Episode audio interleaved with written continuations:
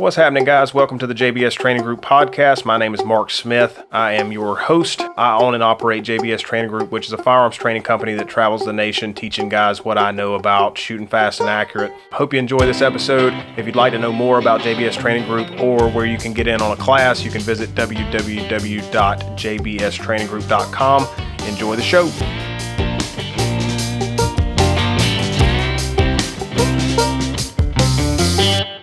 What's happening, y'all? Uh, JBS Training Group podcast coming to you with a uh, an exclusive interview with Jim Hodge of Hodge Defense. Uh, this is really really cool uh, that Jim has you know chosen and, and, agreed to sit down with me and chit chat about rifle stuff and and his product and his vision and his brand.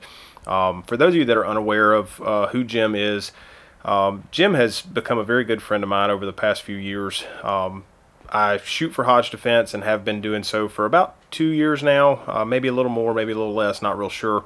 But Jim's rifles, um, and this is the AR-15 platform, they are the what I believe to be the pinnacle of the conventional AR-15 style rifle. And when I say conventional, I mean like no piston systems, no weird stuff, no proprietary stuff outside of the metallurgy and the you know different materials, but just it, it's a it's a standard AR-15, but it's so much more than a standard AR-15. Um, crazy smooth shooting guns, um, very very fast barrels, very long lasting barrels. Um, if you're new to JBS, uh, here recently we just shot out the first Hodge barrel that I've ever shot out at 42,000 rounds.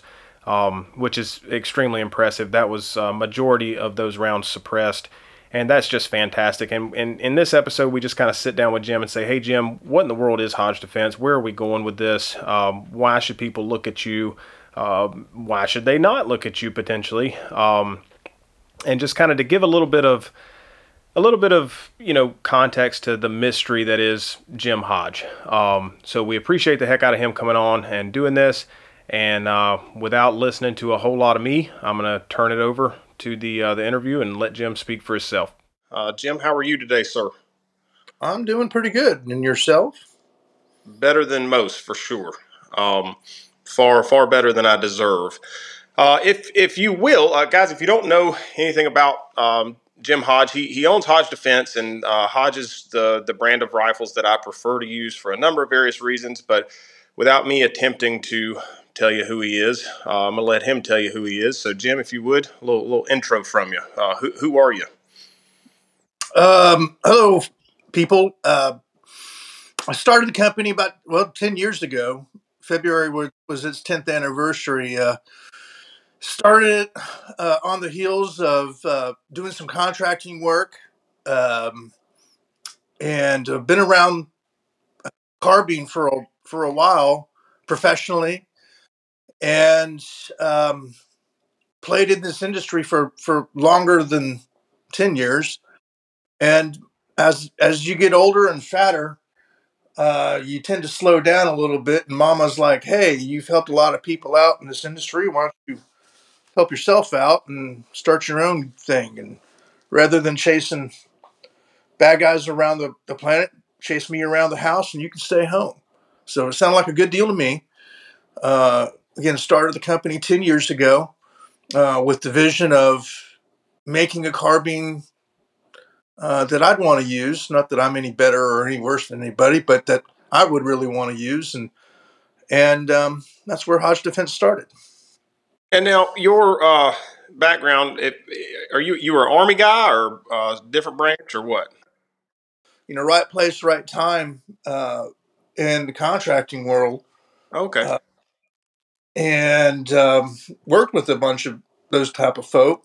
Um, but um, yeah, I did that for a number of years. Uh, from 2005, uh, jeez, uh, yeah, 2005 to pass through 11, yeah, 2011 into 12, and then 13 is when we started Hodge Defense. Super cool. Super cool. So, in in layman's terms, what what is it that you set out to do differently with the AR-15 platform that you perceived was uh, either not being done or not being done well enough? Uh, what what what did you want to do better, and and the desire to do it better did, that come from experiences you had had, or just these these were just good idea fairies that showed up and and, and you know made you want to change some stuff. Yeah, Mark. Eh, you know, doing it better, better to whose standard? I just wanted to do a good job. I'm not trying to one up anyone. I'm not trying to compete against ABC brand or anything like that. I just try to do the best I can, and hopefully again, it's not a competition for me. People can be like, yeah, capitalism, this, that, and the other. But it really isn't, man. I just want to do a good job. Honest to God. That's all I, that's all I care about. It's just doing a good job, man. And so, but I, I look at it through the lenses of, all right, what can I do different? I mean, I have to have market penetration. And, and by, by doing so, what can I offer that's different? And, you know, when we first started off with the mod ones, just really kind of giving a crap every time you built a gun. I mean, I paid a lot for my parts because I wasn't buying in high volumes, and my receivers uh, were beautiful, and and everything worked well, and got really lucky and started a brand, and and I was off to the races. The next thing you know, I'm like, okay, what can I do now? Um, you know, my first guns were still hammer forged barrels. Uh, you know, at the time, I had uh, I was working well with Daniel Defense and when we first started, you know, I had a great relationship with Daniel Defense. Still do. Still have a great relationship with Daniel Defense. And uh, hell, they'd even put Hodge Defense on their website, uh, saying, "Hey, for special projects." And after a while, they took it down. Um, and uh, FN picked me up and kind of did the same thing for FN. But uh, you know, really cared about the quality of of the materials. It's like again the hammer forged barrels. You know, make sure we're using you know 70 75 impact extruded uh, receiver extensions. It was little things like that that to me made a difference. Uh, maybe it made a difference to the consumer. Hell, they probably didn't know a lot of it, but maybe it did, maybe it didn't. Well, that's the thing, right? A lot of a lot of people, I, I don't think necessarily uh, need the differences that it makes. You know what I mean? Um, True. There's a lot of dudes that that the the the rail flex that they have holds no bearing whatsoever on what they're doing with the gun. Like they don't give a crap. No, no, yeah. I mean, if you're running a light and that's all you're running, you're never going to notice it, man. And and maybe a lighter rail, I guess no pun intended with the light on it, but you know, a, a rail that weighs less may be an advantage to you because you're really not running you know, night vision. And if you're not running night vision, no point in adding the weight and adding taking up the rail space with a laser. Sure. And if you're not running a laser, run whatever rail feels the, the nicest, maybe stays the coolest uh, in your hand. Um, it's light, you know, doesn't have a bunch of hard edges on it. And, you know, it, it there you go. It, know, but I, but I looked at rails differently, man, and not that I saw a discrepancy in flex. It was on my mind when we when we designed the wedge lock, and I say we because Mega Machine, Mega Machine, before Zed, before any of this, they designed. I know I, I, I knew I wanted an elongated barrel nut. That's what I knew and I wanted as much bearing surface in that thing as possible. And they designed the little tricky wedges in the wedge lock. Um, the wedge lock outer part is damn near 100% Jim Hodge. So the extrusion, tool, they can't say tool because I didn't, I didn't write code for it. Engineer did that, but I had a and I still do have a great working relationship with an engineer that that can read my mind. And and those are those dudes for a guy like me who's a creative guy, not an engineer, finding those guys that that can understand what you're thinking and when you start drawing stuff up, uh, you know, on, on napkins, the proverbial napkins, and sending it over and saying, add this, add this, and add this. So he was the guy that understood that. So the wedge lock the tire outside is Hodge Defense, um, and that's where we started with the rail. So for the uh, people that you know are, are, just now becoming privy to, to the fact that Hodge Defense even exists because, you know, there's not a lot of talk about it outside of certain groups that kind of appreciate the, the good stuff in life. Um, some people, I guarantee, that are listening to this have never heard of Hodge Defense. Uh, and you, you mentioned Mod 1. What, what would you, how, how, do you describe the difference to a person that um, doesn't know any better of what a Mod 1 and a Mod 2 is? What, what, what kind of differences are there between those things? Simply uh, receivers.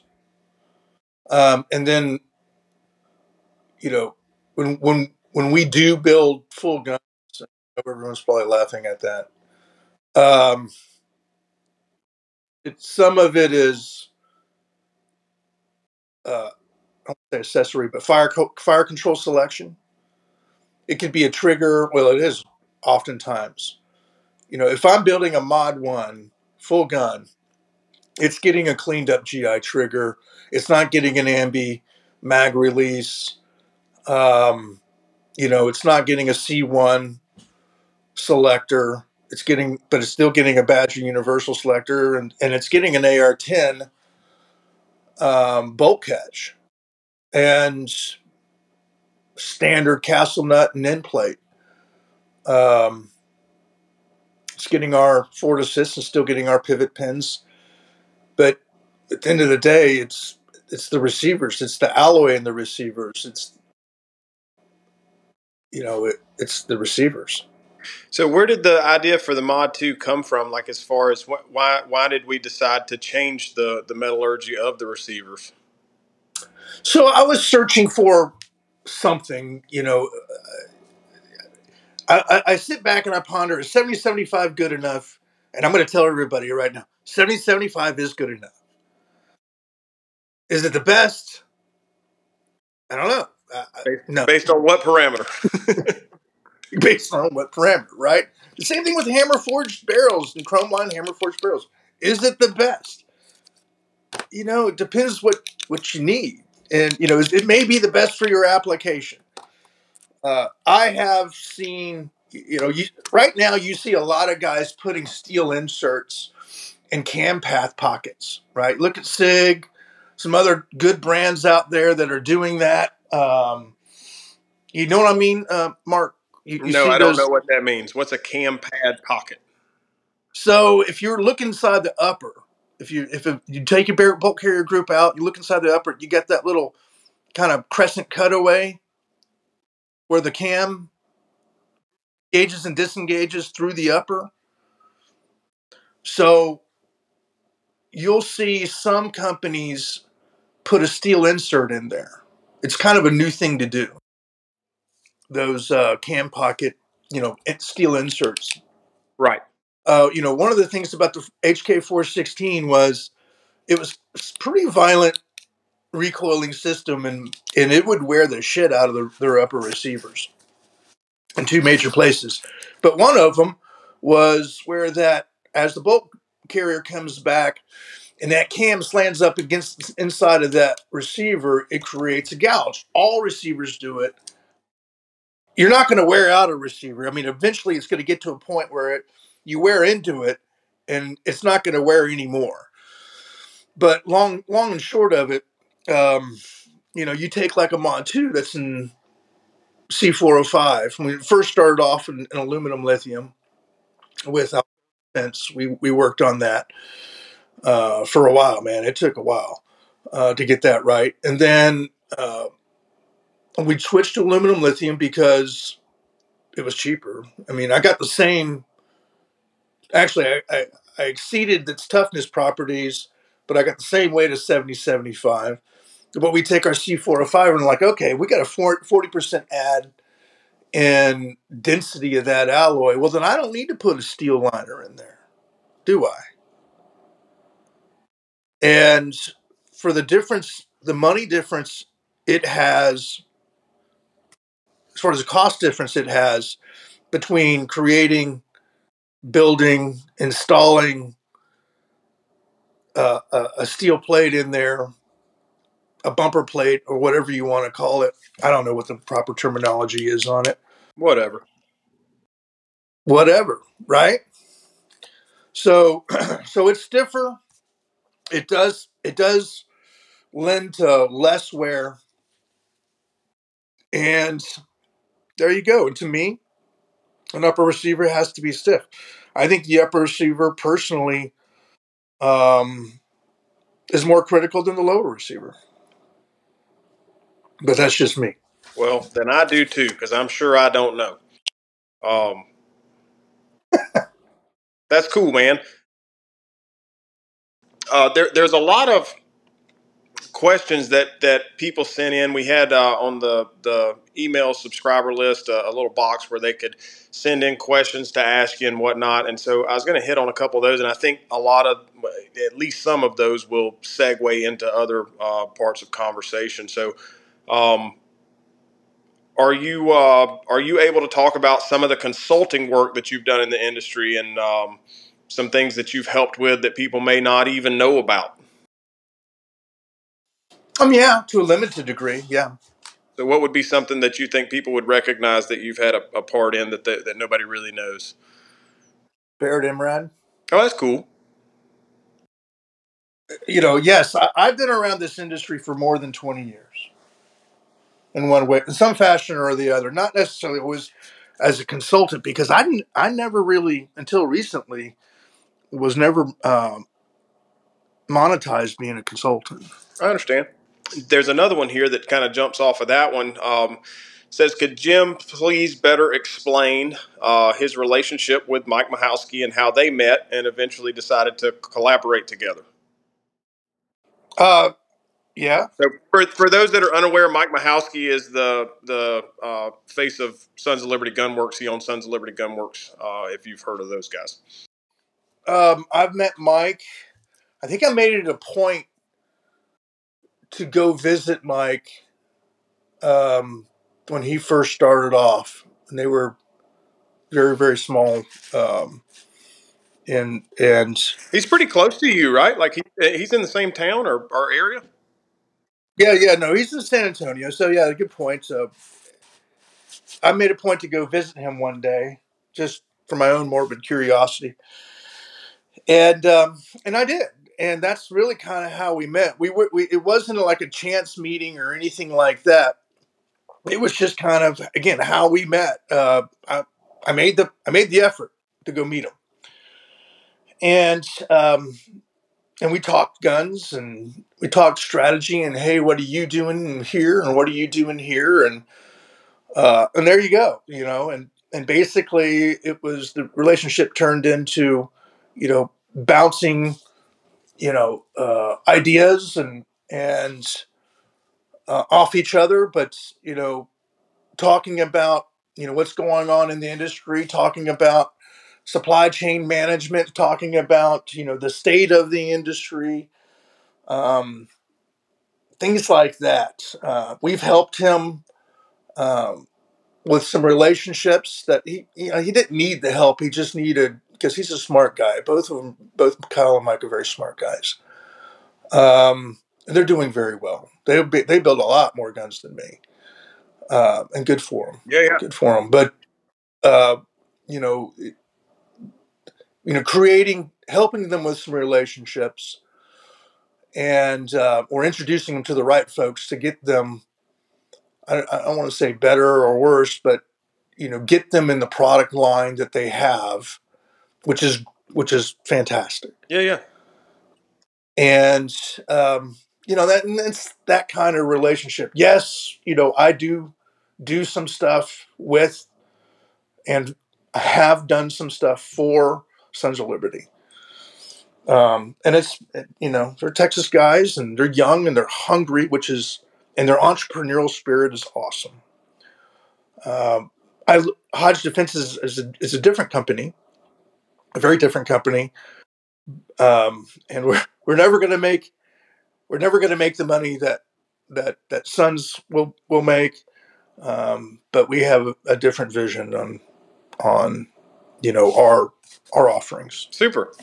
So that uh, again segues into a, another question. Fellow asks, uh, "What what does the future look like for uh, HDSI? Like where where are we where are we going?" term wise, you know, where are we on terms, right? I mean, it's, what's the future in a year? What's the future in two years? What's the future in 10 years? I mean, those are all, believe it or not, Mark, those are different, buddy. Yeah, yeah. So, immediate future is, you know, we, have got programs we're working on now, um, you know, that are, uh, that are solicitations basically, and they're important you know they're meaningful and being a small company we have to put a lot of our resources into that. So getting those out of the way simultaneously you know i am working on a new rail. There are a couple projects we are working on that will enhance the hodge defense lineup. There's one thing that's near and dear to me that has it has something to do with with carbines and and guns but not in the way people think. I'm, I'm I'm stepping into more of a tech based manufacturing, not necessarily the way of manufacturing, but tech based product, I should say. So we're looking at doing some tech based products, uh, partnering up with some pretty good sized companies on those. Um, to fulfill uh, a capability gap. Um, can't get too much into that because we're all under NDA. And I am working on a a big major product uh, with again two major major companies that everyone would recognize um, that if it comes to fruition could really change the way people uh, think about this platform that's super cool what would you say you would view as the next big leap or or is there even a needed jump in the direction of the AR 15 platform? Would that be in the caliber arena, the materials, optics? Like, where, where do you think we can make the biggest uh, impact in the near future as far as just the industry as a whole? Well, that's a really good question because there's so many more answers to that. If if people can hit what they wanted to hit, as far as ability to hit, shit, we wouldn't need to change a damn thing. You think about it. Amen. You know, so I think, you know, an optical revolution uh, or an optical uh, uh, renaissance, I think we're going through it right now, or we're starting to go through it right now. Uh, as far as fire control, getting people on target, getting people more accurate. You're not going to do that with better material and better triggers and cooler rails and you're going to do that with training and you do that to some degree in lieu of training uh, and training space you're going to do that in technology. Right. So i think that's where a huge leap is going to come. Um, you can have all your you know next gen this that or the other but if you don't know how to shoot the damn thing accurately who cares? yeah, it's it's interesting. I was talking to Alex Hartman the other night on a uh, primary and secondary podcast, and uh, we were chit chatting. Uh, he was talking about Vortex's new uh, optic that has the laser rangefinder and the it'll apply the ballistic solving for you and all this. But he he said, uh, you know, we're, we're we're heading in the right direction. However, a a great shooter behind a standard mill reticle system is still going to outrun that. Uh, so we're not quite there yet because of the lag time and the, the downtime between shooting that has to occur with a system like that. Uh, yep. And but I think it, I, as you said, I think it's a great uh, place to, to be headed. Uh, it's it's very interesting. I never I never would have thought of anything like that. So um, that's a neat thing. Well, I mean, people have been kicking you know fire control around for a long time Hell, there was uh, some friends of mine working on something to be able to read wind. Um, shit, back, damn, thirteen years ago or so. Right. And this is on a scope. It reached dust particulate and shit like that, dude. And again, it's 13 years ago. Mm-hmm. And you know, those tech, those technologies, again, they they improve exponentially. Is they don't just take a little step here, a little step here, a little step here. Uh, they they improve exponentially. Look at your the damn devices we're we're doing this podcast with, right? Yep.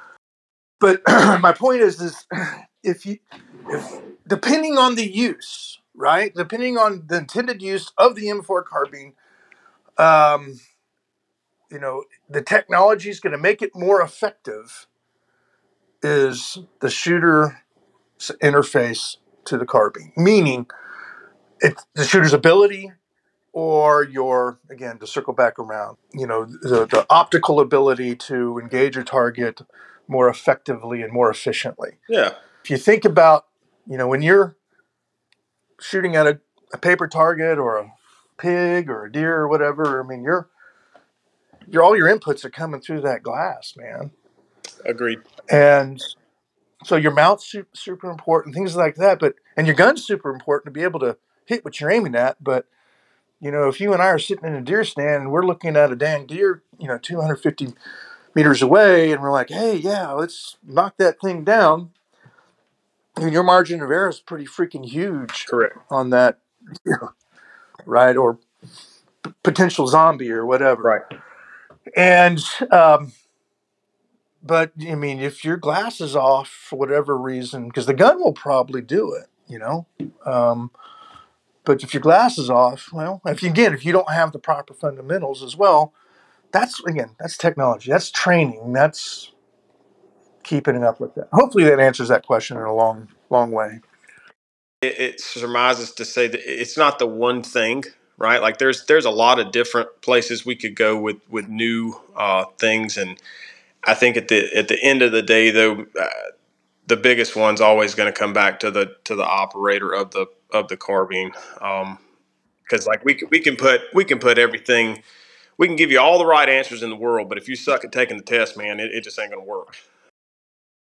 You know, th- there has to be something that that's said about we we need some way to to figure out how to streamline better, more efficient training for everybody. Well, for the- for the gun nerds like myself out there, you know, caliber is going to play a role, but as we go up in pressures and calibers, um, then you do have to pay attention to design and the types of uh, mater- materials used and Yeah, uh, that type of thing. So they, I mean, those two are synonymous. They they go hand in hand. I mean, you know, there are programs out there right now that the Army's looking at where, you know, we're looking at seventy thousand psi at the chamber, and we all, it's like, man, dang, that's that's pretty. Can you imagine the bolt thr- bolt thrust on that? That mammer jam will be break breaking bolts like it's cool. Uh, if but if you if you look at the bolt and say, hey, can we change the alloy in it? Yeah. Um, again, as an example, but if you change the alloy in that, well, then you're going to probably have to change the alloy in your extension so you don't get galling and change the temper. But it it is uh, they all are hand in hand. for sure. Um, and I think eventually you're going to have to create something as an in between, and we can talk about that later. Right. There has been uh, this this this question's from a fellow uh, uh, interested in Railflex. He says there's been some recent internet intrigue regarding Railflex as it pertains to MFALs. Now, uh, if you're anything like me and you're listening to this, you have no idea what MFAL even is. So maybe Jim can speak to that. But uh, it says, can you discuss Railflex as it pertains to the design, such as spine lock versus wedge lock versus monolithic, and more importantly, the impact that that stuff has on aiming lasers and precision rifle applications. Like, why why do we care? Well, I mean, you should care if you're running a laser, Right. and uh, you should care if it impacts whether you're running a laser or not. Uh, if it impacts your accuracy, so when you talk about rail flex, the rail itself, I mean, the extrusion, the machine extrusion part, dude, dog, that thing ain't flexing. It's the lockup that is. It's the upper that is. And it's the slot between the upper, the relation between the upper and the lower. And there's so many things that have to be taken in consideration on Railflex. Um, but is it important to you? You know, lots of great rails out there that that have more flex than others, but you know, if you don't, if you're not driving a laser, eh, or if you're not super loading it up on a bipod, and if it's just a short little thing with a light on it, who gives a damn, man? Again, choose the rail you want. Um, but the, when we when we first did the wedge lock. Because of rail flexes, the reason why I wanted to go with a little bit longer barrel nut and have as much bearing contact as we could to take that slop out. So the wedge lock was originally created as a 7075 extrusion with a titanium barrel nut. And when we were working with, at the time, Alcoa, which is now Arconic, um, on extruding 7075 and it's very difficult to extrude. You can't it doesn't extrude like 6061 and if you if you guys don't know what i'm talking about think of taking play-doh and pushing it through a shape. If if we have nice brand new play-doh that's moist and everything you can push it through that shape and it gives you a nice star shape or a moon shape or a square or whatever. Uh, 7075 would be that hardened crusty old old ass play-doh that you try to get through there and it's just a lot harder to get through there and it doesn't always come out as uniformed and as straight as you want it because the density of it. And um, so at the time we were it, there's only a couple places in america that it can it can extrude 7075 and we were competing for whatever reason and and i don't know if it was contract awards or whatever but we were competing with uh, some major aerospace companies uh, for extrusion time and especially those extruders that were pushing 7000 series alloys. So it's like okay yeah we'll we'll extrude 7000 series and uh, but it's going to be 18 months. And you're like holy crap. So i'm like okay i got to build another rail. Well it was great timing in the way that uh, this is after we won the soldier enhancement program with the army. It was good timing. Um, i was working with fn and uh, they had already fn was the first people to take the wedge lock uh, have it extruded into 6000 series and um, use it on their guns. Um, and it is still expensive rail to make because of machine time.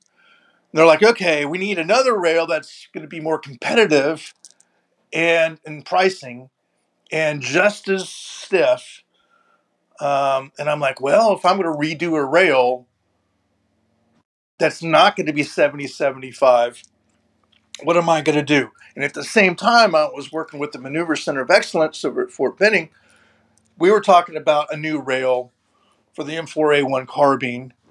Uh, that's a free float rail. So we we I started work and the pinch lock was born. So I wanted a rail that was going to be more economical than the than the wedge, just as strong as the wedge, but in 6061. And again, pinch lock was made. Hell, I'd, I'd even say pinch lock and S lock are probably way more stiff than than the wedge lock. Super cool. Um, so, long and short of it, um, to answer your, your guys' question, rail flex, yeah, has always been a consideration. The pinch lock was conceived with that in mind, uh, with that that lockup. Uh, hell, it was conceived to be able to run a uh, 320 at the bottom of it as a free float rail, and the way its config is. Um, and we did it, and we did it without it shifting. Uh, again, to answer your guys' questions, um, all three of my rail designs have gone through tens and tens and tens of thousands of dollars worth of testing, both in impact and drop and, and uh, deflection. Um, the S lock, especially, uh, partially because they didn't capture data the first time they were testing a particular rail. They had to redo the test entirely all over again with the same rail uh, to make sure it was captured on video and all this, that, and the other. So the S lock has has gone through that twice, and we're talking, you know, dropping at six feet on a simulated weighted gun in the way of simulated. What I mean by that is magazine, optic, you know, sling, uh, laser, that type of thing. Nine different angles onto concrete. So it's a lot.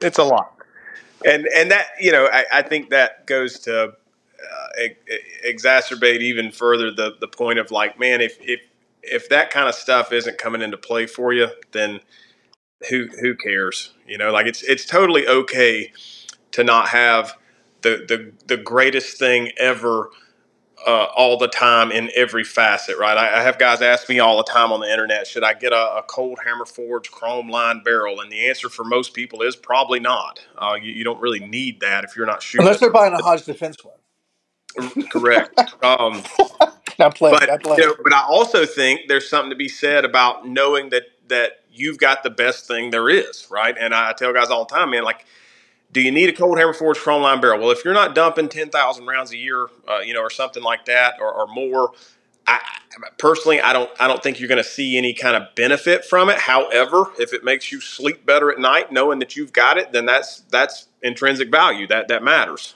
Um, so buy it if you want to, you know. But don't be going around, you know, bitching about people that did buy it because you didn't, and uh, you know, because certain certain people require certain things, and certain people just want certain things, and that's the beautiful thing about. Uh, I think you mentioned it earlier. Uh, capitalism allows us to do what we want to, so that's that's pretty cool. Um, there's a there's a personal one in here if you're uh, willing to to go there with us. Um, fella says that on an interview you did with Recoil Magazine a while back, you had mentioned uh, that you were a, a, follower of Christ, and he wants to know what kind of role you know uh, Jesus Christ plays in, in Jim Hodge's life, and in, and in maybe even in Hodge Defense's um, you know realm of things. Well, you know, it is personal, ladies and gentlemen. He does play a role in my life, um, and I think I think about it every day. There are decisions that are made um, that are, uh, I wouldn't say Christ based. It's just the right decisions to make. Because um, I always, I don't always make the right decisions, but I try to make decisions as if I'm, you know, kind of being judged for them. if that makes sense. Yeah, it absolutely makes sense to me. And uh, and it, if it wasn't for my beautiful family and my wife, I probably um, wouldn't be as close. But uh, yeah, we're a spiritual family, and uh, I'm proud of it. And if anyone ever wants to talk to me about it, they can call me. It's always a good conversation. Um, I, I, think there's something to be said about a man who uh, truly does internalize uh, I, I'm I'm working not for human masters, but but for the one true King. That that makes you that makes your try hard kind of bump up a little bit. Well, I got a long ways before they allow me back into heaven. So, super cool. Um, and then uh, I'm, I'm going to uh, stop the, the questions from the from the audience with this last one. Everybody wants to know what is what is Jim's Hodge rifle setup? What barrel length? Um, you know what what optic what do you what do you typically going to when you're going to grab a gun? And i know that that that's a loaded question based on context of whatever it is we're doing but just general like jim's going to throw a gun in the truck what, what's what's he taking? Depends on where i'm going. I hate to be an ass like that but it depends on where i'm going man. There's a tool for every job. And um but the the one that you're going to get shot with when you break into my house is a 12.5 and it's um, it's a Franken gun. I think y'all have seen pictures of it. Maybe y'all have seen pictures of it. Um, it's it's a gun that um, oh man, my 12.5 barrel shooting two minutes. All right, send it back. I'll get you a new one. And I get it and take it out and I shoot it and I'm like, God damn, this thing is accurate. I'm keeping it. you know? And it wasn't shooting. So there's that barrel. Then, hey, there's a little blem on my rail. Okay, yeah, we'll take care of it. I get it, and I'm like, okay, there is a blem on the rail. No big deal. Hey, there's a scratch on my upper. Okay, we'll take care of it. I get it. I'm like, well, I'll put it on my gun. My gun is rejects. And Um, there's there ain't a damn thing. It's got a moon rock. Well, it's machine gun lower, but it's got a moon rock lower on it. It's got a damn um, Montu uh, tie ano upper with the scratch on it. I don't know how it got there. Um, it's got an S lock. It's got a uh, 12 5 barrel. It's got a Inconel gas block. It's got all the new Gucci shit in it. Um, what is a um, what is a moon rock lower for those who have not been around? So, when we were working on aluminum lithium, um, Alcoa Defense. Alcoa is like um, a big forging house, like Anchor Harvey or Cerro or Cardinal or whatever. Alcoa used to forge a lot of stuff, and they still do forge a lot of stuff, but they don't do AR stuff like they once did. And um, and again, I had a profound relationship with Alcoa Defense at the time. Uh, shit, I was even mentioned in their literature. Um, and we were trying to forge receivers. And it's kind of like the lost art of building the, the, the pyramid. There were guys that they had never forged AR receivers. Well, they hadn't done it in like a bazillion years. And uh, we're, it was like we were trying to redo it again. And moon rocks were a byproduct of, and I don't know if you guys know the forging process, it'll probably bore you to death, but nonetheless, they're going to take something about the size of a Coke can and put it in a rough die, and it's going to come down and slam it, and they're going to put it in a finished die, it's going to come down and slam it again, which gets a near net shape, and they're going to put it in a flashing die, and it's going to cut all the shit off the side of it, all little squirty stuff off the side of it. But every time you go from die to die to die, you got to spray a release agent. And it's like a mist that you just spray on the alloys and um, that it releases them from the dies. They don't stick. Um, well, if it's not atomized normally or properly as far as the mist, um, that's where the moon rocks came in, is where it wasn't atomized right and the guys forgot to clean that shit off before they went to temper. And that's where the little divots came from was the release agent. And I know it's boring as hell for a lot of people, but man, shit, we looked at that problem for like six months trying to figure that out. And I'm talking engineers. I mean, I'm talking about a team of engineers for the you know the world's largest and America's largest alloy aluminum company that's been forging stuff for you know everyone and um, so that's where the moon rocks came from. Super. Yeah. I had uh, I had the opportunity to a long time ago before uh, Mark Smith was anybody that anybody cared about other than his mama. Um, I had an opportunity to, to purchase a moon rock lower, and uh, I actually uh, didn't have the the money that the fellow wanted, uh, and I ended up telling uh, a friend of mine about it, and he ended up buying it, and he actually has that lower to this day. Um, I think you know Andrew Ryder, mm-hmm. and yeah, Andrew's got that that lower. Um, pretty pretty neat uh, how everything kind of comes full circle. But um, that's super cool, man. That was my first attempt that I screwed up royally. Not want to say I screwed up. The team screwed up. We just we never went to market with them, and the ones that I had left over, I sent them to, to friends, and because they understood the show, right? it was like the moon rock in a lot of ways why i'm so partial to it in a lot of ways it reminds me of you know humility ain't nothing wrong with it. Just looks like shit.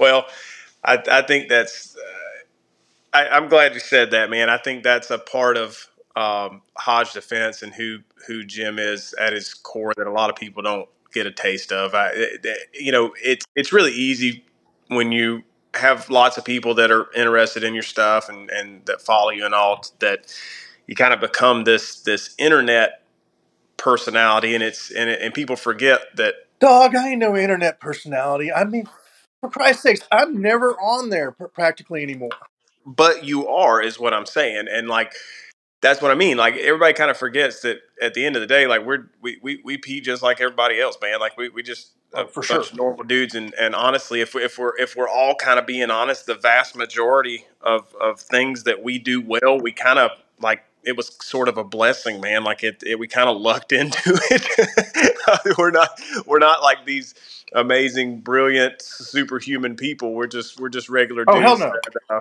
that work hard and and kind of you know ha- had some good opportunities. Absolutely, man. Um, I pick my nose just the same as everybody else. Right. And um, if you've ever talked to me, um, I do genuinely try to be as nice as I can to people because I do care what people think of me because we all have our insecurities, um, you know, and you know I've got mine, you've got yours, everyone listening's got theirs, um, and I care. I care what people think.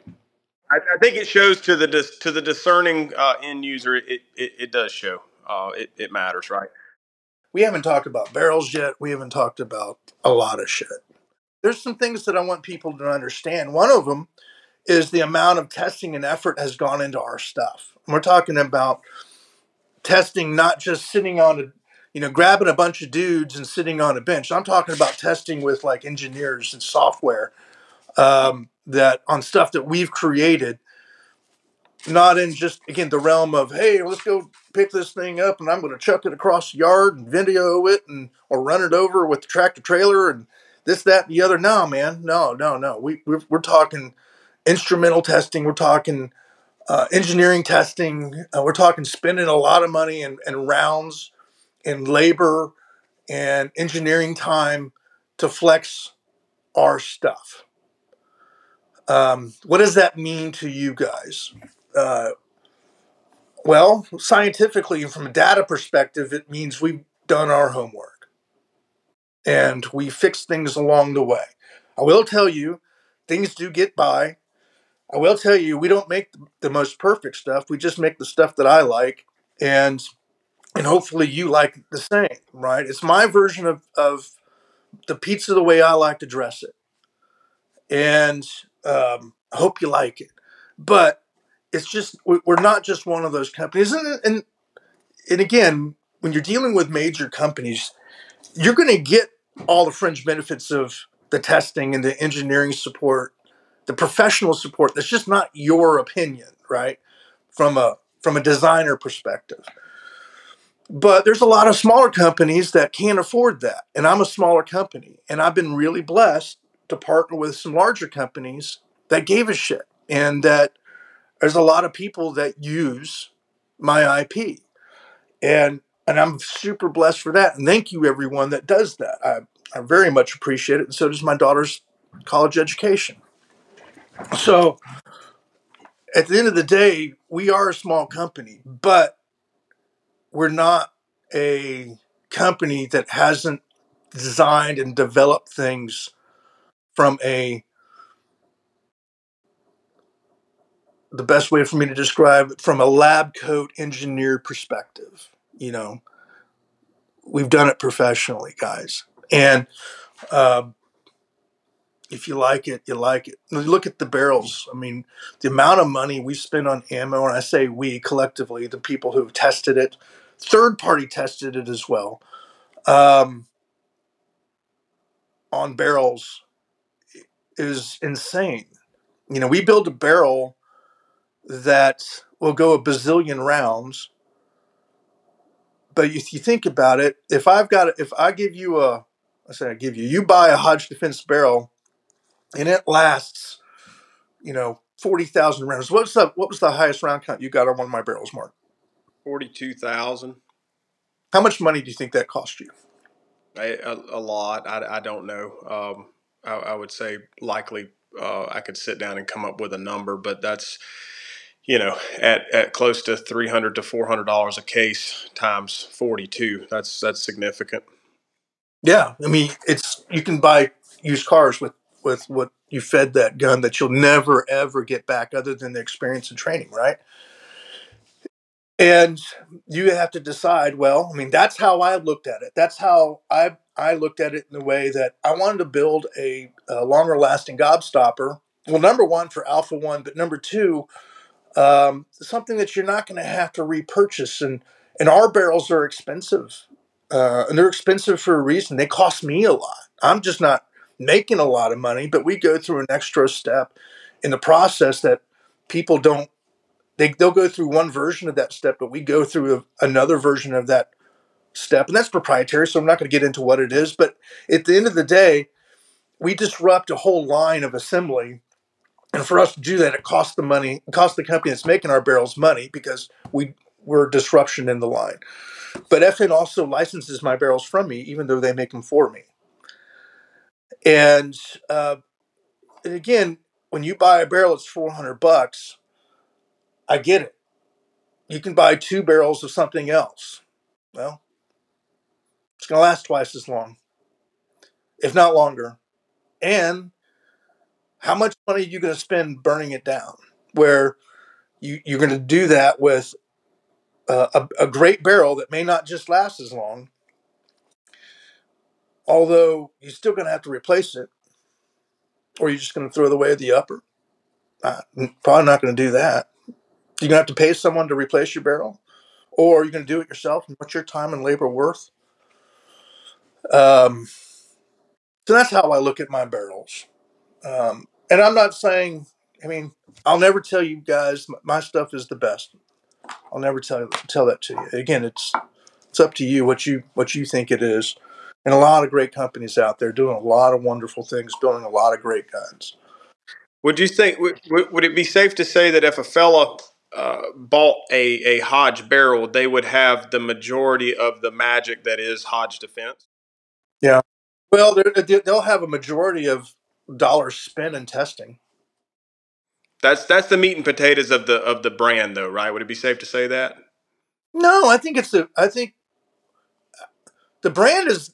I don't. I don't believe that the brand is its product. I think the brand is more than a product. Well, right, right, and I, you know, I, I, mean, in terms of like, I, I want a Hodge defense, but I can't find one to buy, and I can't, uh, or I can't afford one to buy. Like the the barrel would be the choice to make if if that's where you're at, and you wanted uh, the majority of the performance that the the product offers. Yes, if that barrel's what is important to you, and you understand going into that barrel, that barrel is not gassed or, you know, it's chambered in a five five six NATO chambering but it's gassed for 556 NATO pressures. If you plan on shooting, you know, Wolf, uh, steel case, whatever, eh, ain't going to cycle that well. It's not made for it. Um, but if if you if you are going to run the barrel for its intended purpose, and that's why you buy a Hodge Defense product, is you're going to run it for its intended purpose. Yeah, buy five of them yeah. Um, but it, again, it, you know, we, we don't. Our stuff is not for everybody, and that's that's okay. And and uh, if it's not, and, and you want to ask me a question, where else to get something, be happy to point you in the right direction. Super. Super. Well, is there anything else you would like to hit on, sir, before we close this out? Um, no, I think we're good, Mark. So, man, I, I just I, I, appreciate the heck out of you uh, coming on here and taking time out of your day. I know you're super busy, um, as am I, and most people in 2023. Um, world's kind of getting back into gear, and, and it's it, it, really does mean a lot. I I can I can pay you, and I can do all this different stuff. I can use your stuff, and, and but I can't give you back your time, um, which I think is pretty invaluable. So I really really do appreciate it. Mark, I really appreciate you as well. I know you're busy. I appreciate you you you shooting our stuff. I know you pay for a lot of our stuff. This is your decision. You know, we don't pay you. And I appreciate you having a belief in the brand. Yeah, I uh, I've constantly said that if I if I didn't shoot for Hodge, I, I would still shoot for shoot Hodge, and uh, you know that that that matters. Um, so all in all, man, that's uh, that's super cool. Again, I appreciate you coming on and, and chit chatting with us. Um, and I uh, hope to talk to you very soon. And I'm pretty excited about uh, some things that are coming down the pipe. So uh, if that's all you got, then we'll close out with that. All right, buddy. Good hearing your voice. I hope you enjoyed that as much as I did. I appreciate Jim coming on, uh, as I'm sure uh, all of you do as well. If you want to know more about Hodge Defense, uh, you can go to hodgedefense.com and just kind of read up on what's there. You can also look for his products at places like Big Tex Ordnance, Weapon Outfitters, OP Tactical, and uh, other places like that. Um, enjoy the hunt and uh, good luck on procuring one of these fantastic machines. Thanks, guys. All right, guys, that's the show for the day. As always, if you'd like to know more, you can visit us at www.jbstraininggroup.com. If you'd like to get in on a class, you can check the roster and the schedule, which is always changing. If you'd like to host a class, you can hit me up at jbstraininggroup at gmail.com. I appreciate the heck out of you guys. Make sure you talk to Jesus today, and we'll see you on the range.